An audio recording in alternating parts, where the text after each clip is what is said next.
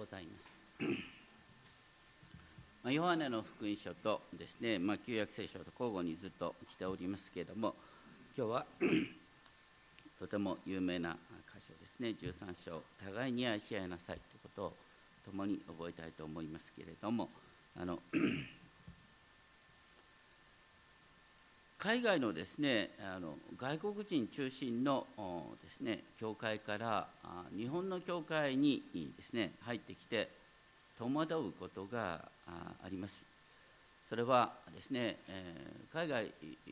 の場合は基本的にですね欧米ですがあのファーストネームで呼び合いますよね教会に来たらね。えーえところが日本の教会に来るとね急にねなんかね改まった尊敬語で呼び合うっていう感じになっちゃうこれは何なんだってであのドイツですとか、まあ、フランスイタリア語もそうですけれどもあの親しい互いの間での言葉の呼びかけとそれと仕事関係での言葉の使い方っていうのは違うんですよね。あの家族友人の間では do で呼び合う。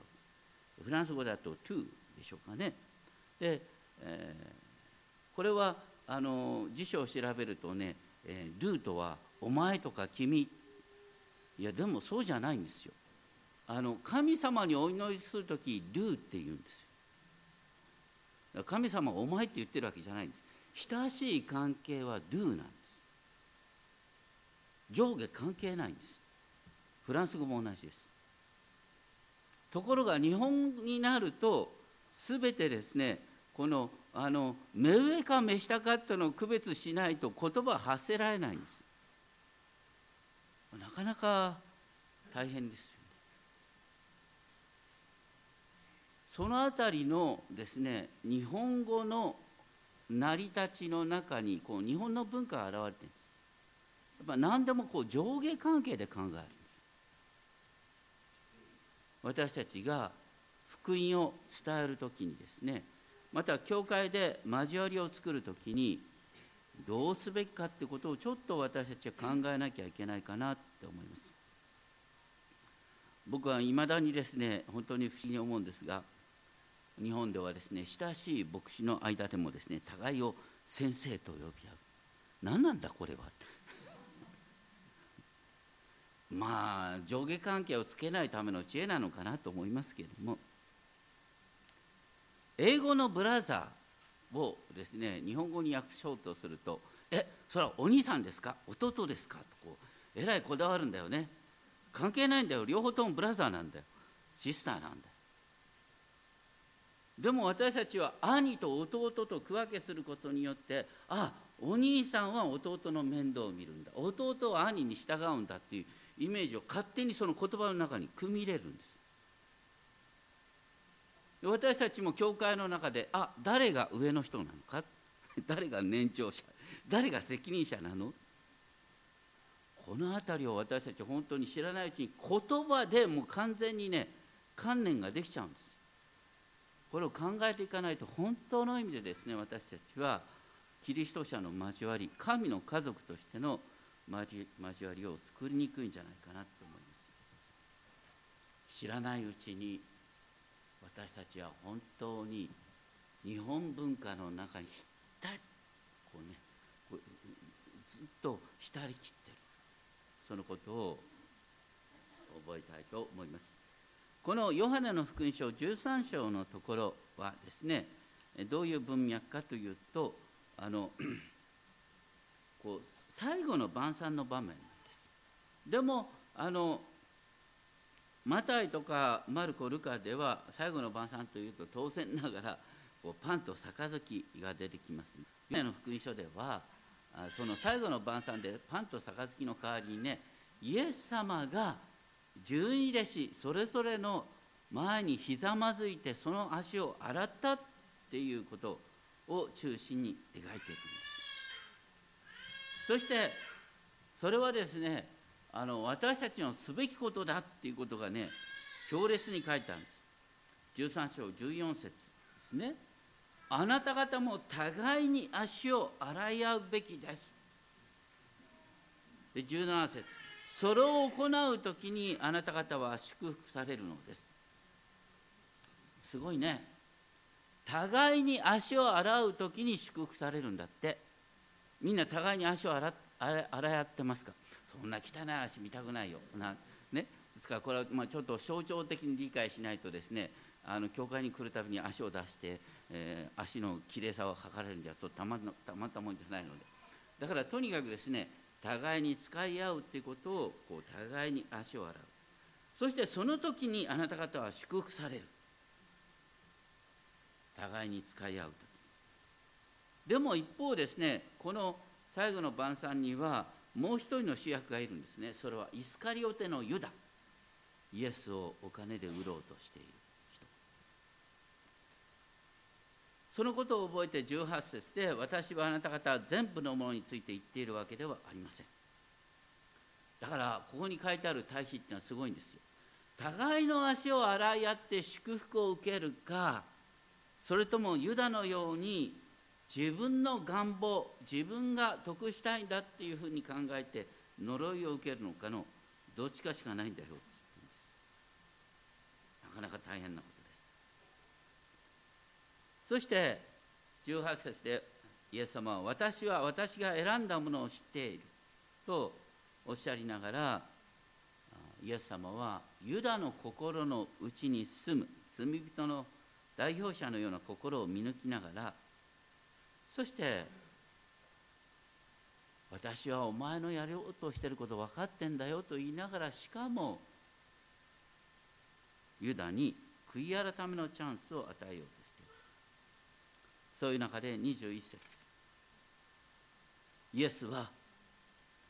これらのことを話された時霊の激動を感じた。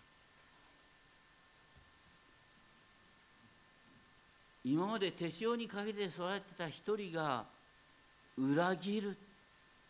イエス様も本当につらかったんです。それが霊の激動を感じた。そしてイエス様は誰が裏切るっていうことを不明確にしたまま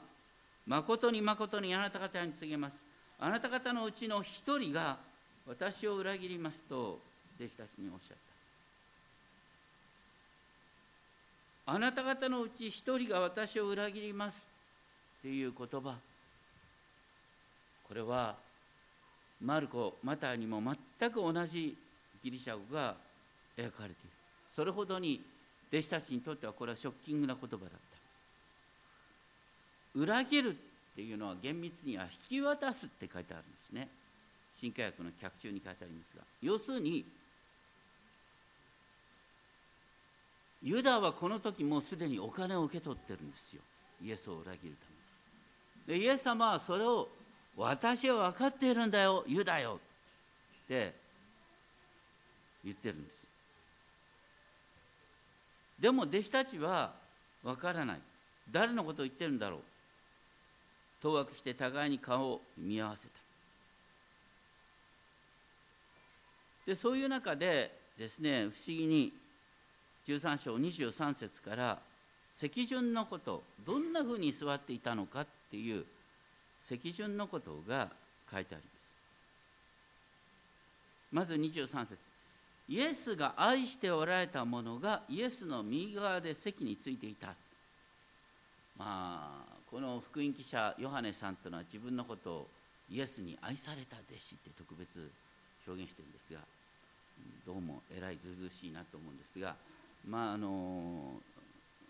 これはかなりの確率で言えるんですがあヨハネっていうのはですねイエス様のいとこであっただろうね。お母さんの関係のいとこですね。であの十二弟子の中ではあ一番年下だった、ね、年下ということで可愛がられた関係じゃないかなと思うんですがとにかくイエスが愛しておられた方がイエスの右側にいた。これは原文ではですね新科学の脚中に書いてありますがあイエス様の身胸の身胸のそばで体を横にしていた。あのこの最後最後の晩餐の席のつき方はねあのレオナルド・ダ・ヴィンチのあのあれイメージしちゃ間違いなんですよ。あの当時ですねこの公のこの公式のですね晩餐の時にはあの足を投げ出してですねこう座ってたカウチにこう横になりながらでそうするとですねあのテーブルにですねあの左手をつくんです。であのこう右手ですね、えー、食べ物を取る。でそうするとこういうふうに並んでいくと右の人っていうのはですねヨハネさんっていうのはちょうどイエス様の胸あたりのところに頭が来るんです。そういう感じなんです。そしてあの多分ですねこの正面あたりにペテロがいたんですね。ペテロがこうヨハネにサインをして「おいイエス様は誰のことを言ってんだ」っていうことをサインで伝えたんですね。そして その時にヨハネの問いかけに対してイエス様は率直にですねそれは私がパン切れを浸して与えるものです。イエス様がパン切れを浸して渡すとしたら左側のすぐそばにユダがいる必要がある。んですそうするとユダが座ってる席っていうのはねこうイエス様にとってイエス様がもてなす最高の席なんです。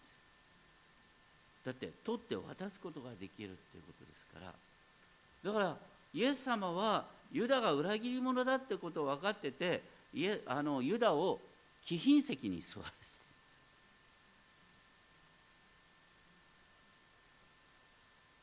それからイエスはパン切れを浸し取ってイスカリオテシモンの子ユダにお与えになった。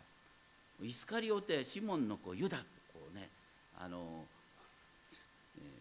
ー、徹底的に名前を表現してますね。これはねあのパッと読んだ時にあなんかイエス様意地悪をしてんななんて思っちゃうことがあるんです。そうじゃないんです。これは周りの人には分からなかったんです。要するに、えーと、この時にですね他の人々はですねあのユダが金切れを持っていたのであ祭りのための買い物をしてこいと言ったとかですね貧しい人に施しをするようにおっしゃったとかですねいうふうにしかあの彼らは理解できなかった。とにかくあの イエス様がなぜそうしているのかっていうことがよく分からなかった。これはイエス様の配慮なんです。それにもかかわらず、ね、ユダはねもうビンビンと迫ってきてるんです。ああイエス様は私のこと全部分かってんだよなって、ユダはねイエス様からパン切れを渡された時にそれを平気のへっちゃらで受け取って食べたんです。これはどういうことかっていうとねイエス様をイエス様の気持ちとしては私はお前のしようとしてること分かってんだよ。これが最後の悔い改めのチャンスだよ。迫って。最高の席につけながら。それに対してユダは平気でそれを顔をして取るその時にねサタンがユダに入ったって書いてあるね。あユダかわいそうにと思う。そうじゃないこれ平気の兵で知らぬ顔をして断固として私は裏切るんだっていう意思表明。それとサタンが入ったっていうことは同じことを指している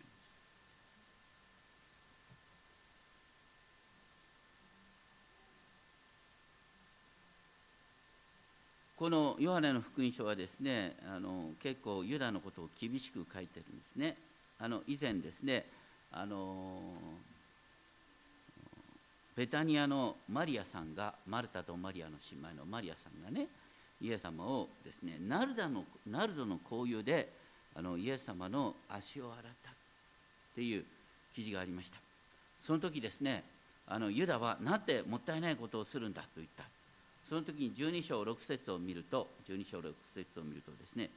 えー、ユダは貧しい人々にかけていたのではなく彼は盗人であって金入れを預かっていたがその中に収まれていたものをいつも盗んでいたからである。まああの最近もちょっと話題になってますが公のお金と自分のお金の区別がつかなくなってたってこうユダさん。のことのようなんですがあんまり政治的な話をしてはいけません。まあ、とにかくですねあのとにかくユダは約束を得ていた。でその時ですねイエス様はユダに向かってですねあなたがしようとしていることを今すぐにしなさいとおっしゃった。周りの人はさっき言ったように何をやってるか分からなかった。でも興味深いのはですねユダはパン切れを受け取るとすぐ外に出て行った。すでに夜であったって30節ね。ユダはパン切れを受け取ると外に出て行った。すでに夜であったこの書き方はとってもとても印象的なんです。すでに夜であった。それはまさにユダがたった一人で今闇の中に出ていったっていうことを指しているんだと思います。私たちはねあのユダっていうのは本当にひどい人間だと思うかもしれませんけれどもあのここにいる人でですねえー、教会に来る前からいや私はイエス様に仕えたいと思って、ね、人に仕えたいと思って教会に来るんですなんて言った人は誰かいますか？みんなね自分の救いって自分のことばっかり考えてね教会に行くんだよ。教会に来るともうちょっと道が開かれるんじゃないかとかね。ね。教会に来る時の動機はみんな自己中です。ごめんなさい。それからするとユダがね自分のことをイエス様に従うことによってね出世できるんじゃないかとかね豊かになれるんじゃないかとか考えてきてイエス様に従ったっていうのは別にねユダだけを特別に悪者悪者に言うことはできないんだよ。でもね教会に来るようになってクリスチャンになってからもまだ自分のことしか考えてないとしたらあなたはユダと大した変わんないよってことなんだよ。私たちはキリストの弟子となるっていうことは互いに使い合うっていうことを学ぶこと。そして世の中に使わされて人に使えるってことなんです。でその時に何が生まれるかっていうと、ね、自己中で生きてる人は所詮やっぱり周りから距離を置かれる。そうじゃなくて本当に互いに使い合うっていう中で生きてる人は知らないうちに本当に人々との愛の交わりができるんです。私たちは本当に愛の交わりを作りたいと思ったら何よりも人を愛するっていうことを学ばれているわけなんそして人を愛する時に結果的に愛の交わりができる。ユダは残念ながらせっかくイエス様に従ってきながらこうそのことを体験できなかった。そういう意味でかわいそうです。そして13章31節からユダが出て行った時イエス様はおっしゃった。今こそ人の子は栄光を受けました。これはとても悲しいことなんですけれどもイエス様は分かっておられる。ユダが出てって自分を売るっていう行為をすることによってご自身の十字架が決定的になったってこと。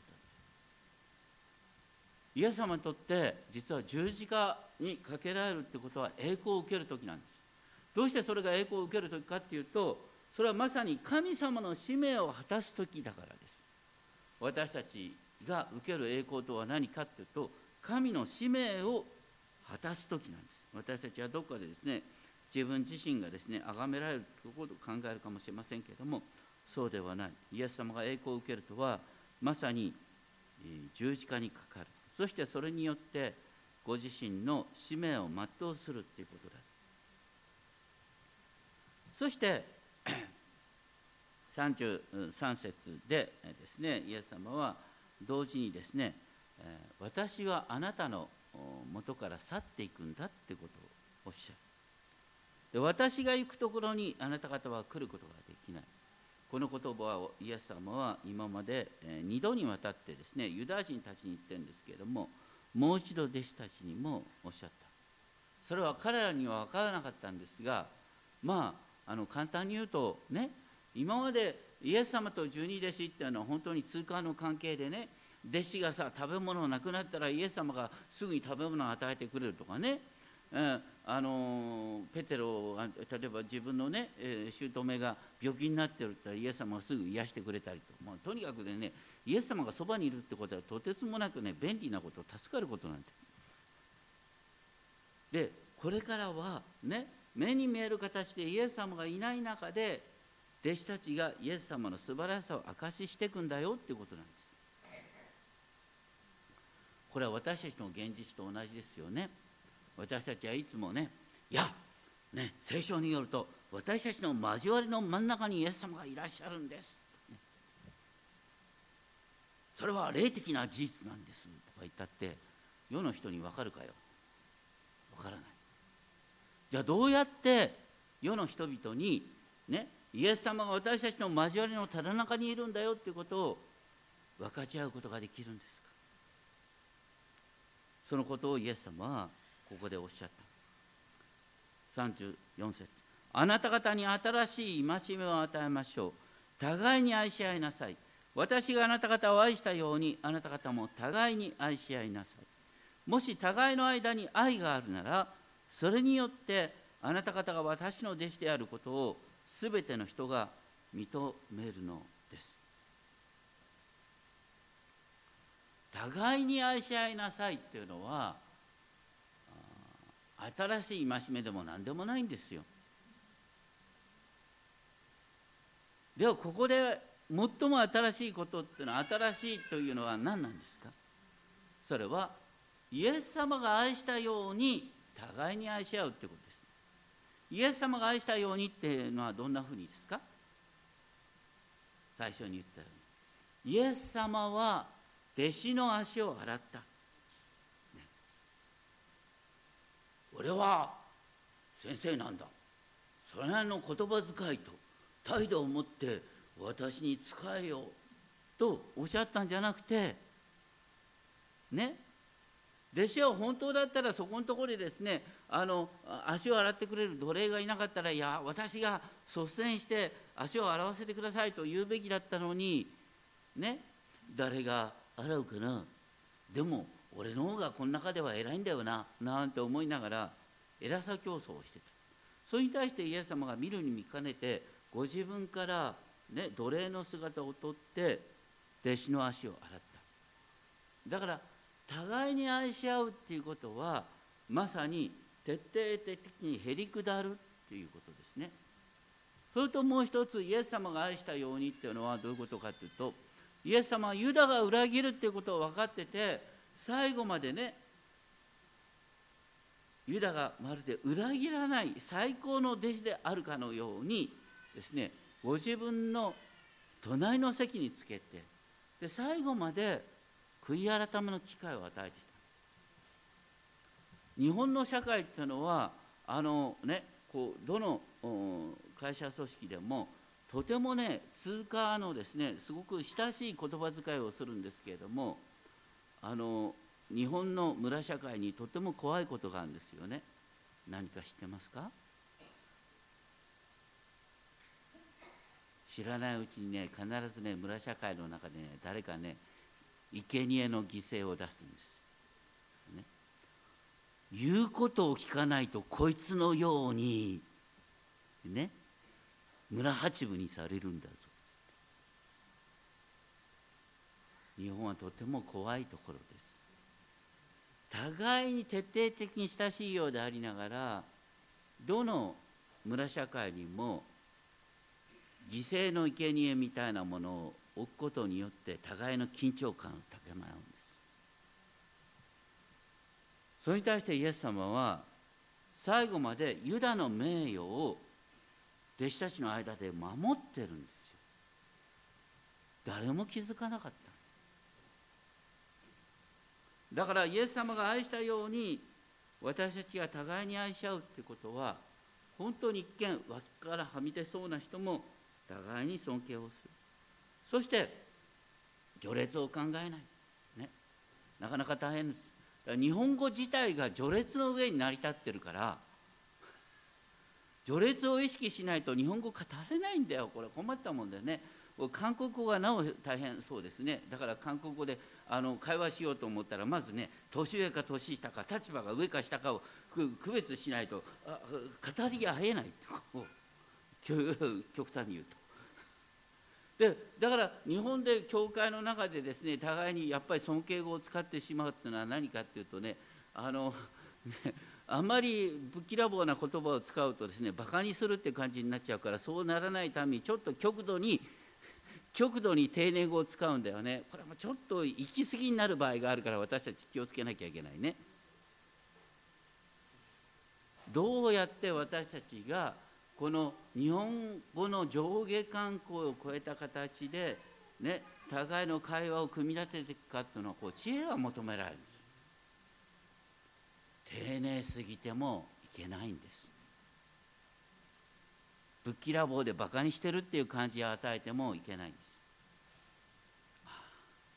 立川チャペル独自の言葉の使い方をなんてね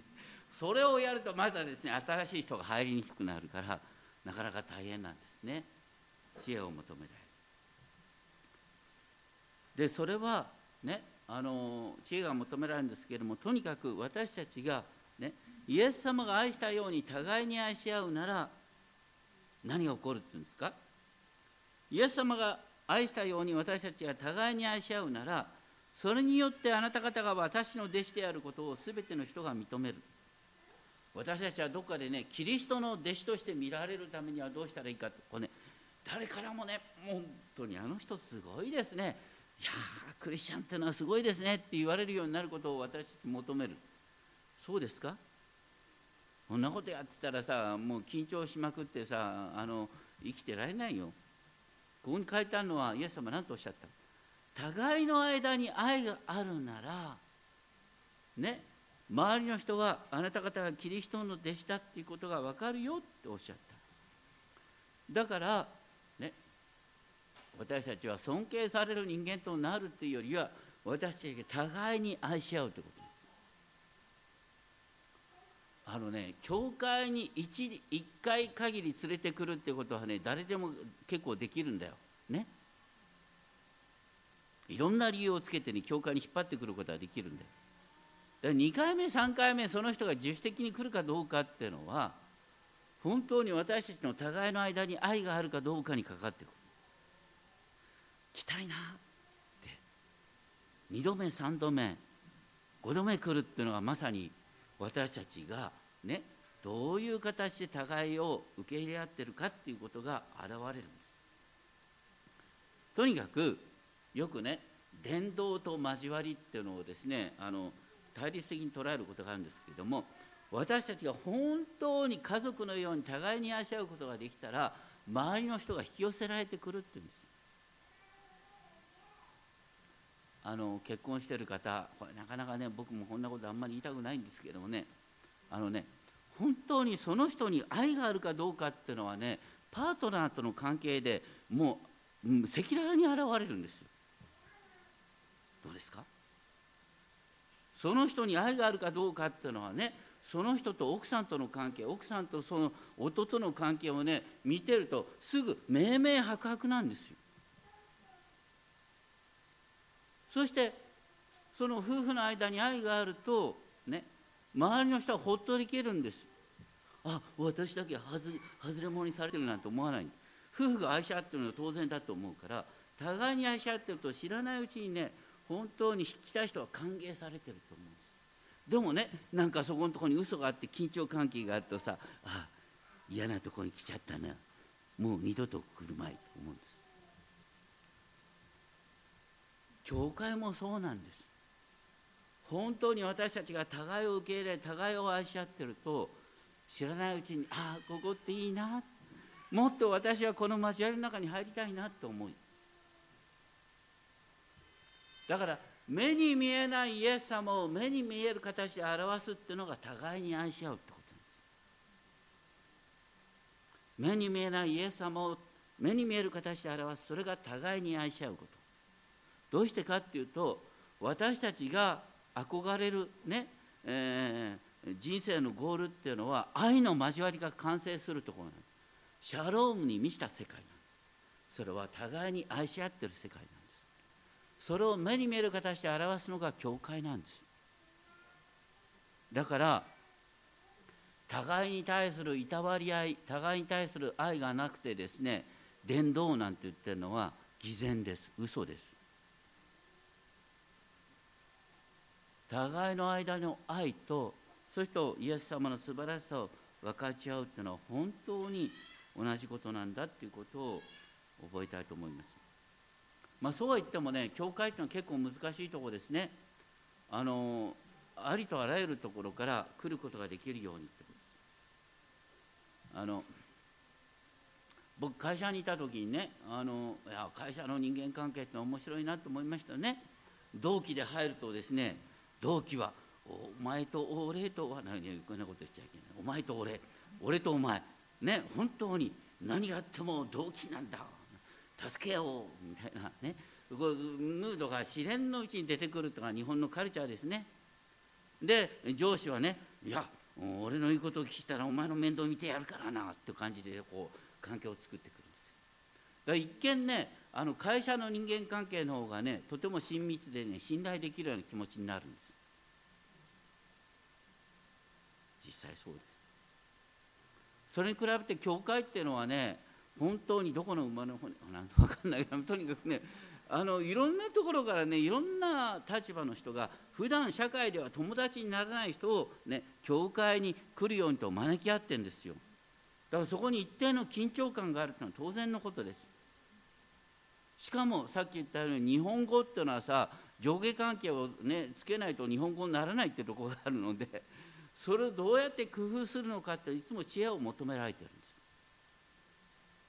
だから教会で互いに愛し合うっていうのはそう簡単なことではありません。だから誰だって批判はできるんだよ。この教会はなんか愛がないなって。いうのお前に問われてるんだろう。ね。牧師のせいじゃないんだよ。みんなのせい。とにかくですね互いに愛し合うというのは互いの責任なんだ。私たちは本当にですねじゃあどうやって作っていくかっていうとやっぱりね互いのために祈り合うってことですね。聖書の中に出てくる。本当にですね自分の課題を分かち合ってで、うん、私たちはふとね何か言うとねアドバイスをパッとでアドバイス言っちゃいけません。ね。人から痛みを聞かれた時にアドバイスを言う代わりにまずそこで祈るっていう姿勢なんです。あそうそういうことなのって真剣にですねその人は何を悩んでるかってことを真剣に聞くってことです。そして一緒にその痛みに合わせてお祈りするってことです。そこから真の交わりができるんです。どうか本当の意味でですねそのような祈りの交わりができることそれを私たちに考えていきたいと思います。それが本当に互いに愛し合うということです。お祈りをしましょう。天皇お父様本当に日本の社会距離感を大切にする上下関係がいつも光う関係です。どうかそういう中で私たちが本当に互いに愛し合うということを実践できるように教えてください。私たちが本当に真心から自分の課題を分かち合い下手にアドバイスされることもなく下手に注意受けることもなく軽蔑される恐れも感じることなく自分の痛みを分かち合うことができる。そのような交わりを作らせてください。そしてアドバイスする代わりに互いのために祈り合う。そのような祈りの交わりを作らせてください。どうかそこから本当の意味で私たちが家族として神の家族として互いに愛し合うことができますように。そしてイエス様おっしゃっていました。互いに愛し合う交わりがある時に周りの人々がここはイエス様の弟子の集団であるということが分かると言いました。互いに愛し合うことこそ最大の伝統です。どうかしてもともどこでもそのことを応募させてください。尊き主イエス・キリストの皆によってお願いします。